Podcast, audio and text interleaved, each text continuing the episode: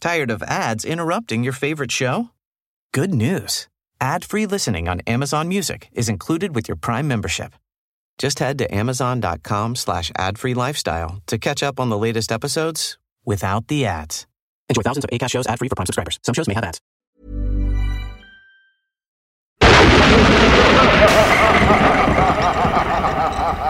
Hi, it's Robbie from Chatting Tracks. Happy Halloween. Um, I just wanted to say thank you so much for your eternal support for the podcast. You're all absolutely amazing. I can see people are downloading from like China and Italy and America, Australia, all over the world.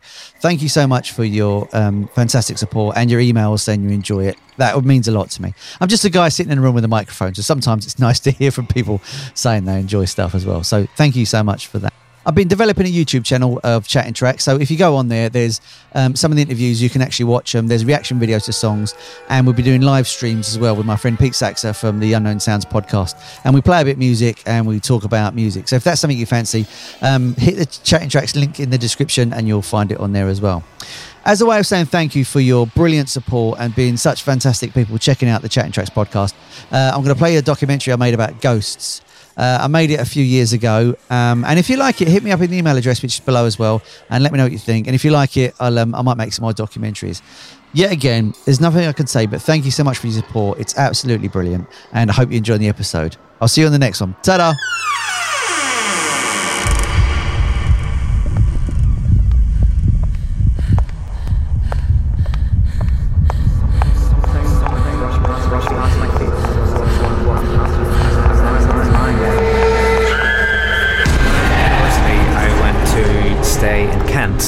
House called Hungry Hall. Really, really old house. And I was staying in the essentially the oldest part of the house. And the room, the, the height of the door as you walked into the room was really, really low. So you had to sort of dip your head in and it was sort of crooked windows and things like that. There was one night where I was lying, you know, wide awake, couldn't get to sleep. And something like brushed past my face as if someone's walking past you. And then as I was lying there with my head on the pillow, there was a knock on the wall by my head. This happened, what, uh, 40 years ago when I was a student uh, in a residential hall way out into the country. And I was sharing a room with two other people. And um, we decided to have a seance. Somebody's been given a seance board. uh, we're playing away at this, and it spells out at the window. And we all look at the windows, and a kind of little shiver went through us all. About two o'clock that morning, middle of the night, I woke up suddenly. I heard this whistling straight above my head.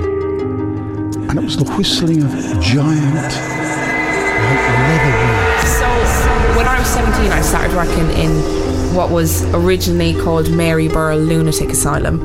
Um, and it was built. It was it was a mental hospital, essentially built in the 1800s. So horrific things happened there, and uh, it was a bank holiday Monday, and it had snowed. I don't know why I still remember that, but I was stood outside having a cigarette, and I looked up, and on the third floor there was just a woman in a window. She was wearing a white gown, and she had long dark hair. And while it sounds really stupid, she didn't really have any discernible features except for her eyes.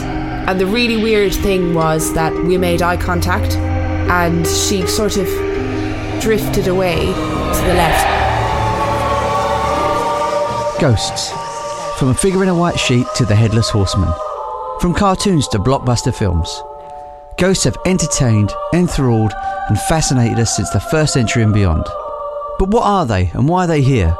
To help answer some of these questions, I've spoken to experts up and down the country. But first things first, let me introduce myself. My name's Robbie, and about 15 years ago, I had a ghostly experience of my own. Let me tell you what happened. So it's 2 o'clock in the morning, and me and my then girlfriend are driving home in my car after a party. We had the radio on because she was pretty tired, so we wasn't really talking. Now, to get to my house, I went through this village. Now, I've been through this village a thousand times, day and night, and nothing unusual really happened. And at the end of the village, on the right hand side, there's a church built in Norman times, so it's fair to say it's been there a really long while. Running along the length of the church is a wall made of stone, which is about four foot high, with a gap at one end for obviously people to come in and out. Now, the road itself had speed humps and had streetlights all the way along each side of it, so it's fairly well lit as well. And at the time, I had a Rover Metro car, which wasn't a very big car, so I had to slow down for the speed humps, and I was going about, I don't know, 10 miles an hour. Now, I spotted walking along the church wall a guy, and he had dark hair, dark jacket, blue jeans, and white trainers. Now, it was night time, but I could see him really well, and I remember thinking that at the time. And eventually, when I got level to where he was, I turned and he wasn't there. Now, I was watching him the whole way because obviously I didn't know if he was drunk or if he was lost or whatever, as it was two o'clock in the morning. But when my bumper hit where he would have been, he absolutely disappeared. And I looked in my mirror just in case he was tying up his shoes or he jumped over the fence, but he just wasn't there. So I said out loud, Oh. And my then girlfriend said, You saw him as well, didn't you? And I said, Saw who? And she said, The guy, the guy. And I said, Describe the guy. And she said, He had dark hair, black jacket, blue jeans, white trainers. And I said, Where did he go? And she said, He didn't go anywhere. He just disappeared. And I said, What do you mean he disappeared? She said, Like a light being switched off. He just disappeared. And I said, Where did he go? And she kept saying, He didn't go anywhere. He didn't go anywhere. And I was like, Oh, all right. And she said, Just drive, just drive. We've got to go home. Anyway, once we got home, my girlfriend at the time was completely shaken up and we had to have the lights on all night. And it took her a good couple of weeks to get over what happened. Now, I don't believe in ghosts, but I know what I saw and I can't explain it. And that's why I've made this documentary. So please join me as we look into the world of ghosts.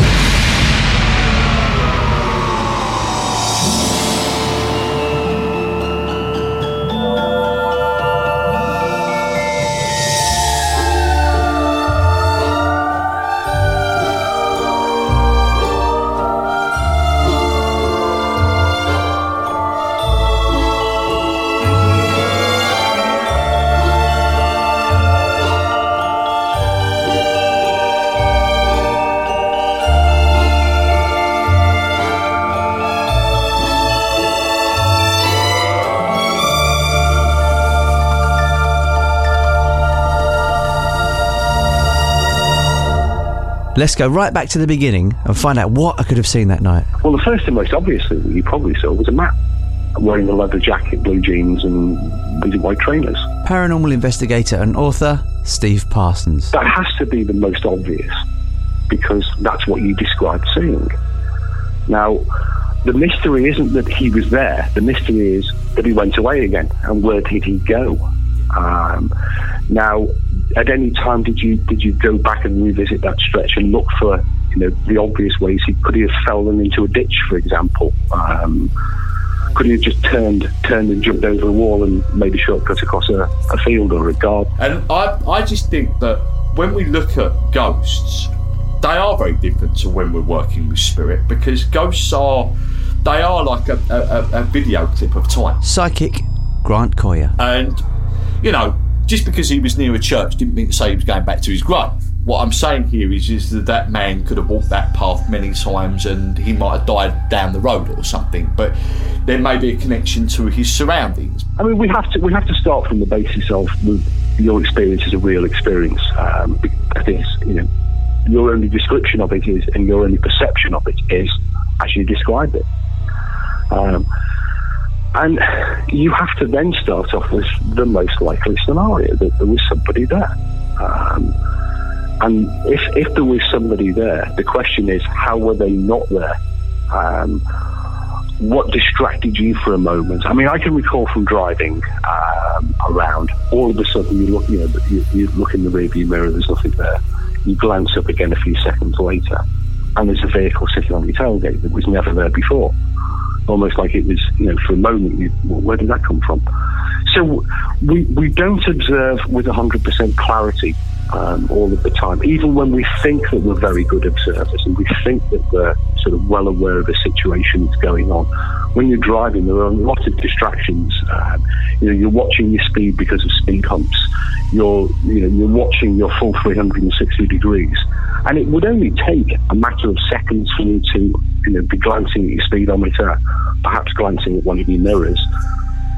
How long does it take to jump over a wall or fall over? So I'm not saying that's what took place, but that's one possibility that, that would need to be considered uh, and put up onto the you know, the list of things that need to be ruled out before you say I saw you know anybody could say oh you saw a ghost.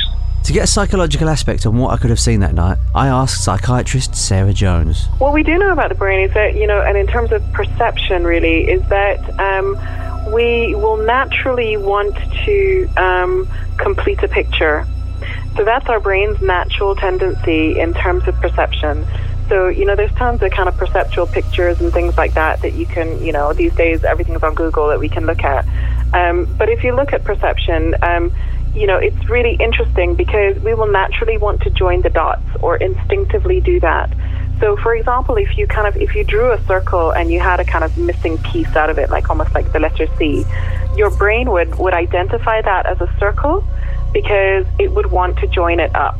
So there's something about you know our um, our instinctive uh, uh, ability to kind of adapt and problem solve and what have you in that we um, would get certain pieces of information and then we would add the other bits to it, whether they're there or not. Which is often why there there can be so much question about you know people seeing spirits or ghosts or experiencing things because there can be certain things, certain elements of that, but it's not a complete concrete experience. So there's still question marks of it but it forms a very concrete picture in the mind. But I do feel that it all depends on the time of when something happens, the particular area of, of where you were, what light you were standing in, what it was that was making that energy of an apparition show. Hmm. On two occasions now, it's been certain different energies of, of things. One's been very wet, damp conditions, and one was also in full moonlight. Why we still don't know why, but there's certain activities of ghost where people have seen ghosts. Why it's been damp, wet conditions. Is that as- atmospheric within the energy of what we're seeing within able to pick up on a time dimensional shift? Is there certain times of the year? It, it could be many possibilities. It could be that there was a shift in a time dimensional energy. There was something that you were seeing at that time that brought that that that figure forward. Go back and revisit the scene at that sort of under those sort of similar conditions um, to see if it was possible for perhaps you know, somebody to walk along there and dodge out of sight. But I, I, I would very much start off with the basis that you saw a person. Uh, I mean, I'm not. I'm, I can't even say that the person was living or dead. You saw a person. So, some interesting questions have already been raised. Did I see a person? Did I think I see a person? Did the weather and objects around me make me think I see a shape that looked like a person? The person I saw was solid and moving, and when relaying this story to John Hippisley, author and tour guide of the Canterbury Ghost Tours, he told me that he had a similar experience. My best friend and I, Miles Parker, would uh, regularly run away from school because we hated it. So one day we decided to run away to Florida. I thought Florida was near Maidstone, so I didn't do geography. And uh, my friend was supposed to meet around 9.30 and you know, theory was would be in Maidstone by morning. It was not a very long way, it was only about 10 miles. And uh, my friend never showed up at the right time, so I waited around the bike sheds until about midnight. And so I went back to the bedroom and I could hear and smell Miles before I saw him. And uh, so I uh, let him sleep. And about 4.30 he came to my bed. I said, oh, I didn't want to go anywhere at 4.30. So the next morning I didn't, well, I didn't really sleep very well. Got up quite early for, for breakfast and I saw the headmaster again who, who said, where's Miles? And I said, he's having a lie-in. I don't want to say run away to Florida because I'm not a snitch. And... Thought I got away with it. And then about 4:30 that day, uh, the whole school was called into the assembly rooms to be addressed by the headmaster and Kent Police, who told us that Miles had been killed the night before precisely 4:30. So what I'd seen was not a ghost, but some kind of crisis apparition. I found out later. Them ghosts, but they're sort of apparitions, solid as you're right. I mean, Miles, you couldn't see through him, and nor could other boys. The interesting was that his father had the same vision, apparition, whatever, in Manchester that same night, and called the school because he was concerned about his son, thought it may be a dream or just why was he thinking. And they said, well, he just had an argument in the dormitory at 4.30. So, so he thought, oh, that's fine, it's just my imagination. And then the next morning, of course, he was called by Kent Police to tell that his son was dead. It, you know, it does happen. So, like in John's story, I could have seen one or two things. I could have seen a ghost, or maybe a spirit. I wasn't sure what the difference was, so I asked psychic Grant Coyer. Do you remember the old photographs that used to, before digital come in, and somewhere you'd get like a negative over the other one, and you'd see something from the other photograph, and you would see like an overlap. That's what I believe that spirit is, is an overlap. When we see a ghost, it's an overlap. I believe in time is what we're seeing within an apparition or a ghost. I mean, you know, we, we look at going into uh, when we look at ghost investigation, we're looking at oh, a ghost is a spirit. No, it's not. It's completely two different things. Because a ghost is something that is connected to that building, that we're relating in time. So, say for instance, you're up at uh, Henry VIII's uh, castles, and then suddenly you'll see Anne Boleyn walk by you as a, as a ghostly figure. That's an image of time. And many people will have seen that, that ghost do the same thing. Um, and it's amazing how many people say, Oh, I saw that same thing in that same spot. Because it may have been the strongest time or the strongest memory back within it. Doesn't mean to say that ghost or spirit is a ghost is standing there, particularly in that time of the time. Why? Why would they? Why would they stand there looking out of a window 24 7? What's the point of that? Um, they would have had more than a life than that. But over like courses of months and years, everyone's saying, "Well, I saw Anne Boleyn standing there at a window." I'm sure she wouldn't have stood there for all of, all of her time. So, yeah, that's what. Tired of ads interrupting your favorite show? Good news. Ad-free listening on Amazon Music is included with your Prime membership. Just head to amazon.com slash ad-free lifestyle to catch up on the latest episodes without the ads. Enjoy thousands of ACAST shows ad-free for Prime subscribers. Some shows may have ads. Today, we discuss Miro. Today, I want to talk about the hellscape that is technical diagramming, right? Everybody's nodding their heads right now. Uh huh. And there is a potential solution that I want to share. There was one name that several people brought up. I did some digging and it's kind of nuts how much this program Miro has for developers. I have to share this. It could potentially be a game changer for you. So my favorite part about Miro is that half the work is already done. Like right now, typically we spend hours starting diagrams from scratch, gathering information. You get buy-in from every team. Uh, you know, that's a lot of work to do, but Miro has a full set of integrations with the tools you're probably already using. And they also offer open APIs and SDKs for custom solutions for all those niche diagramming use cases we have to do, right? So the end result is the same, but it doesn't take forever. It's a massive, massive time saver. I'm transforming basic flowcharts and network architectures, and it all lives in one place. So are you using Miro? Have you used it? I want to hear. That's M-I-R-O dot com. It is a glimmer of time. It's like a, a negative. While doing some research for this documentary, I came across the idea of stone tape theory. Now, the idea behind this is certain materials, say mud and stone, can record vibrational frequencies, like an old cassette player, and if the pressure in the atmosphere is right, it will play it back, thus creating sounds or an image, which could explain why when ghosts are seen, they appear to do the same thing over and over again. There was an experiment done in Cornwall, wasn't there, a couple of years ago, where they put electrical current through a, uh, a mud wall, and they claimed they got the sounds of the pass through it. It's possible that, I mean, it, a, a uh, an event such as the death of Mary Queen of Scots, it's quite possible that horrible, angry event embedded itself in the surrounding atmosphere. There's so much passion, and so much anger. It's quite possible that if you went to that castle and you know plugged the wall as if it were possible to do that, or an electrode either side, you could theoretically get something out of it. And the death of Becket, uh, theoretically, his ghost still so walks around the cloister. But then the strange thing is, they say that the ghost walks around the cloister, but the cloister wasn't built for 160 years after his death. Well, the question mark is why do spirits show themselves and what is causing that energy? I think that's about being a recording of time being played back. You know, many people would say, "Oh, I've seen a woman um, stand in the corner of a street," and many people have seen that. So that's not that one person connecting with that spirit. That's loads of people seeing that apparition that's been recorded. A bit like Bluebell Hill, everyone sees the bride um, halfway up. There's a petrol garage as you're driving up on the right hand side. And you go over there. There's a cemetery down that way, and apparently he was jilted at the altar. She ran up and she was killed.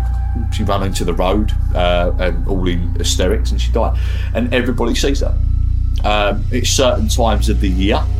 Maybe again, is this atmospheric? Is it a time when we are maybe not really concentrating and maybe we're not fully aware of what's going on around us and we are slightly at a daze maybe our mind is shifting and everything crosses at a right time for it to happen So, did I see an apparition repeating itself over and over and over again, or was that experience tailored just for me?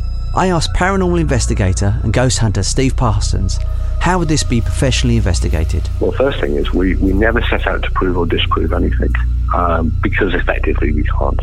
Um, what we can do is to try to understand your experience. We weren't there. Uh, you had that experience. We're, we're playing catch up.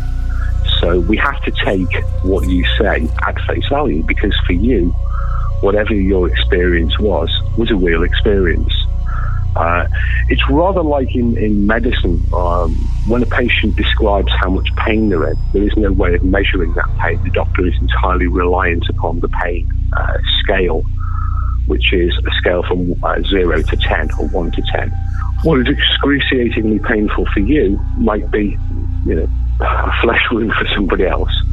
Rather like with the paranormal, uh, we weren't there when you had your experience or uh, wherever you were in your haunted house. So the only information we have to go on at that early stage is your testimony, uh, your subjective experience, your account of what took place. What we can then seek to do is to test that claim. Could you, for example, have seen what you have seen from where you were? Um, are there any logical explanations that spring to mind? That doesn't mean to say that if we can come up with a logical explanation, it dismisses the uh, the experience itself. It just provides another possibility. Once we once we've come up with some ideas, we can then perhaps test them. So, for example, if we believe it might be neighbours, or it might be plumbing, or it might be buildings settling, or a whole raft of other uh, potentials, what we can do is we can we can be there at the same sort of time under the same sort of conditions uh, that you had your original experience in the hope um, of experiencing the, them for ourselves, uh, being able to record that event and trying to understand more about it. So it's never been about um, debunking, it's never been about proving the existence of the paranormal. I mean, both of which are phenomenally difficult to do. We can never prove the paranormal simply because we don't know what it is. For ghost hunter and paranormal investigator Steve Parsons, seeing a ghost or something unusual is just a walk in the park. But what about the average person? I asked Sarah Jones, what can the psychological effects of seeing a ghost do to a person? The body would kind of kick into this this um, uh, kind of adrenaline response, if you like, this this fight or flight response, as though you're responding to to a threat. So that's what would kick in with the body. People will experience that this is unexpected or out of the blue, you know, just not associated to anything else. So it's kind of like that shock factor as well the, the symptoms, the physiological symptoms that you describe your girlfriend having of, you know, fear of kind of shaking and being frightened or, um, or it could be sweaty for some people or feeling nauseous, you know, those are also um, symptoms that you would have um, if you were in shock. So after a few days, the event became something to tell my friends and family about. And to me, it was mysterious and wonderful. But my then girlfriend, who was with me in the car at the time of the experience, had a much more difficult time processing what happened. For many weeks, she had to sleep with the lights on. She wouldn't be by herself in or outside the house, and she would unexpectedly start crying. I asked Sarah Jones, how would these symptoms have been treated? If one experienced it as being significantly traumatic, um, then potentially you could have a kind of a, like a post traumatic stress effect, which would be kind of the long term anxiety and flashbacks and kind of recalling the events and maybe, you know, avoiding it. So we would associate that uh, diagnosis would be post-traumatic uh, stress because usually it's associated or it would be associated with having a traumatic experience. And whatever that traumatic experience, it would be categorized as an experience that felt significant enough for you to feel threatened. My curiosity led me to seek out a similar experience as that night. John Hippisley of Canterbury Ghost Tours very kindly took me on a tour one dark evening to tell me the stories he's heard over the years. It's a very pretty street, though. I mean, if you look out there, you can see Bell Harry Tower ahead of us.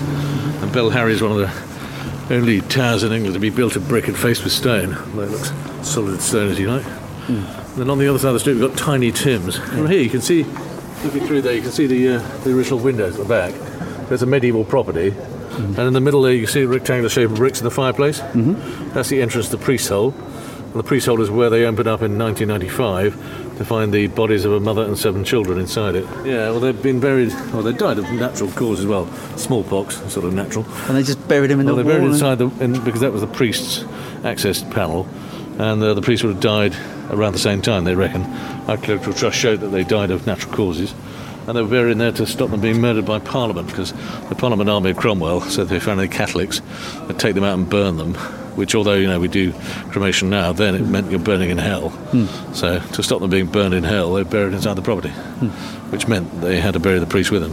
Through the gate yard, behind that is a stone cross. That's Lucy Keane's grave. She was disinterred in uh, about uh, 1926. They were rebuilding the house along here, which is now uh, Warden Partners uh, estate agents. They sealed the doorway up because it was so windy and cold. Every time somebody came through this window here, this doorway, they would uh, there'd be an unnatural coldness inside the house, and then the image of a ghost of a girl, about 18 years old, would be seen on this staircase up here. See the Oh, staircase up there? And if you look, you see there's a ceiling leaning across it. Well, the ceiling was from the middle of the 16th century or 17th century uh, sealed up. So this was the exit to the priest's hole. And uh, they sealed it up to keep the priest in. And then uh, from about 1700 till uh, 1926, this ghost was seen on this staircase, uh, but only when somebody walked through this doorway. And when they were sealing up the doorway, they found the remains of a gravestone down here. But when uh, when they removed the gravestone down here, they found the remains of a little girl with the remains of a linen collar and a grey smock. She was called the Quaker girl, but then everybody around that period was sort of Quaker, sort of Puritan type creature. And uh, the back of the skull was missing, suggesting a- an execution of some kind. But buried in consecrated ground, so it's possible that she was a might have been accused of witchcraft and found wanting. There's quite a lot of witch burnings around that time, and then reburied in consecrated ground. This church of St Margaret, you stand by now. I know. You see the uh, vent hole on the side here, filled with chewing gum, and everything. That vent hole takes down to the uh, the cellars beneath the uh, crypt, and the crypt was uh, first built around uh, 1408.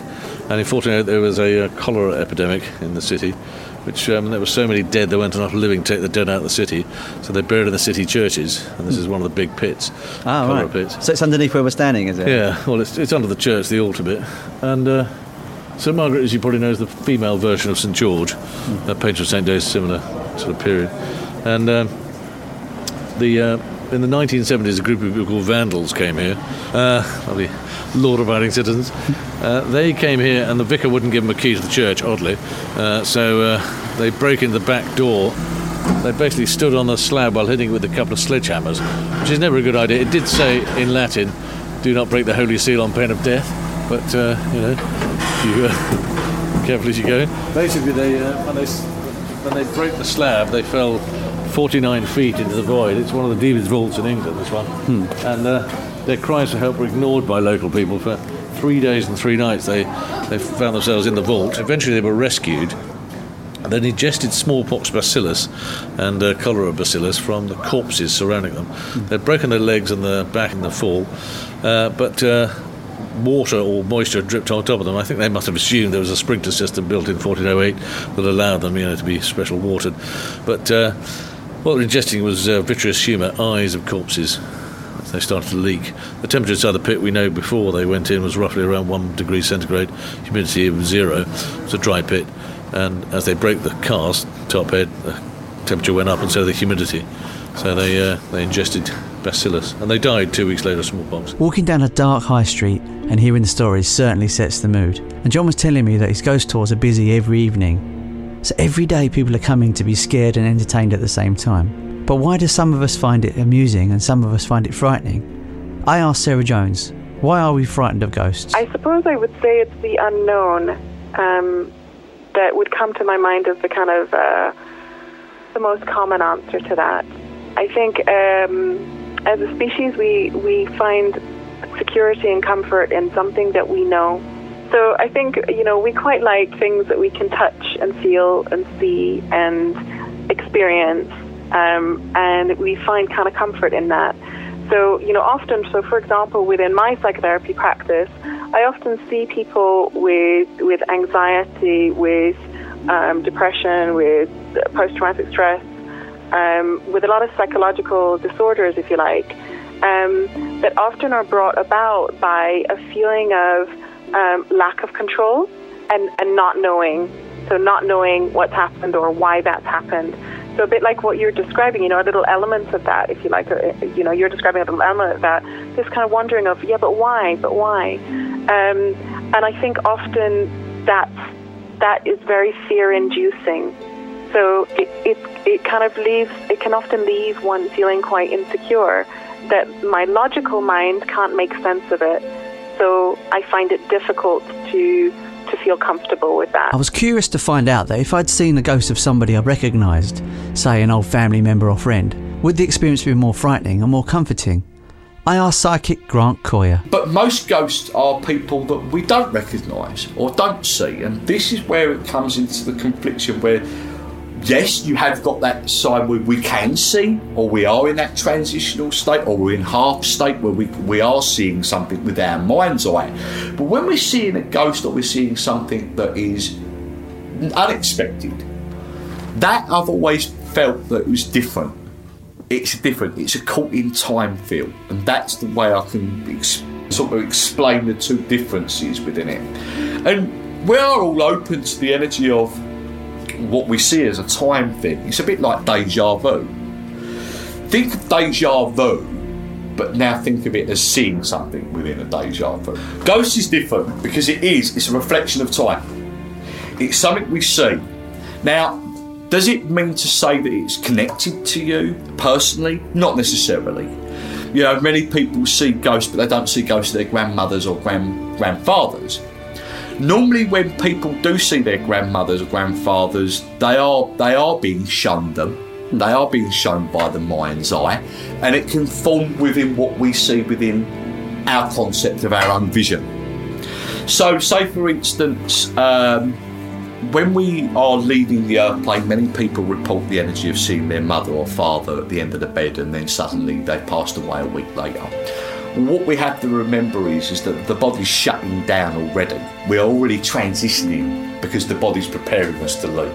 So we're half out of that state already. So that's why we're seeing the energy of our father or our grandmother or whatever coming to greet us to take us to the other side. So we feel comfortable within that transition.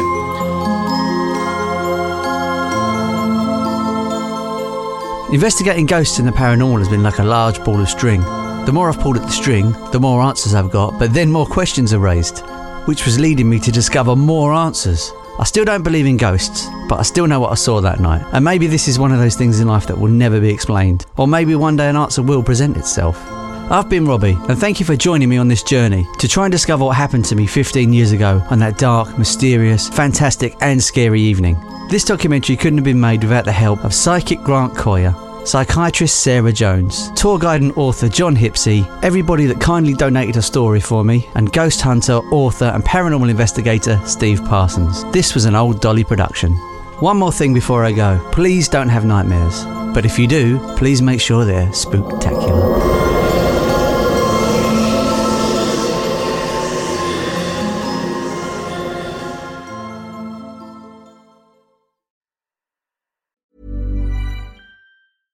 Tired of ads interrupting your favorite show? Good news. Ad-free listening on Amazon Music is included with your Prime membership. Just head to amazon.com slash ad-free lifestyle to catch up on the latest episodes without the ads. Enjoy thousands of ACAST shows ad-free for Prime subscribers. Some shows may have ads.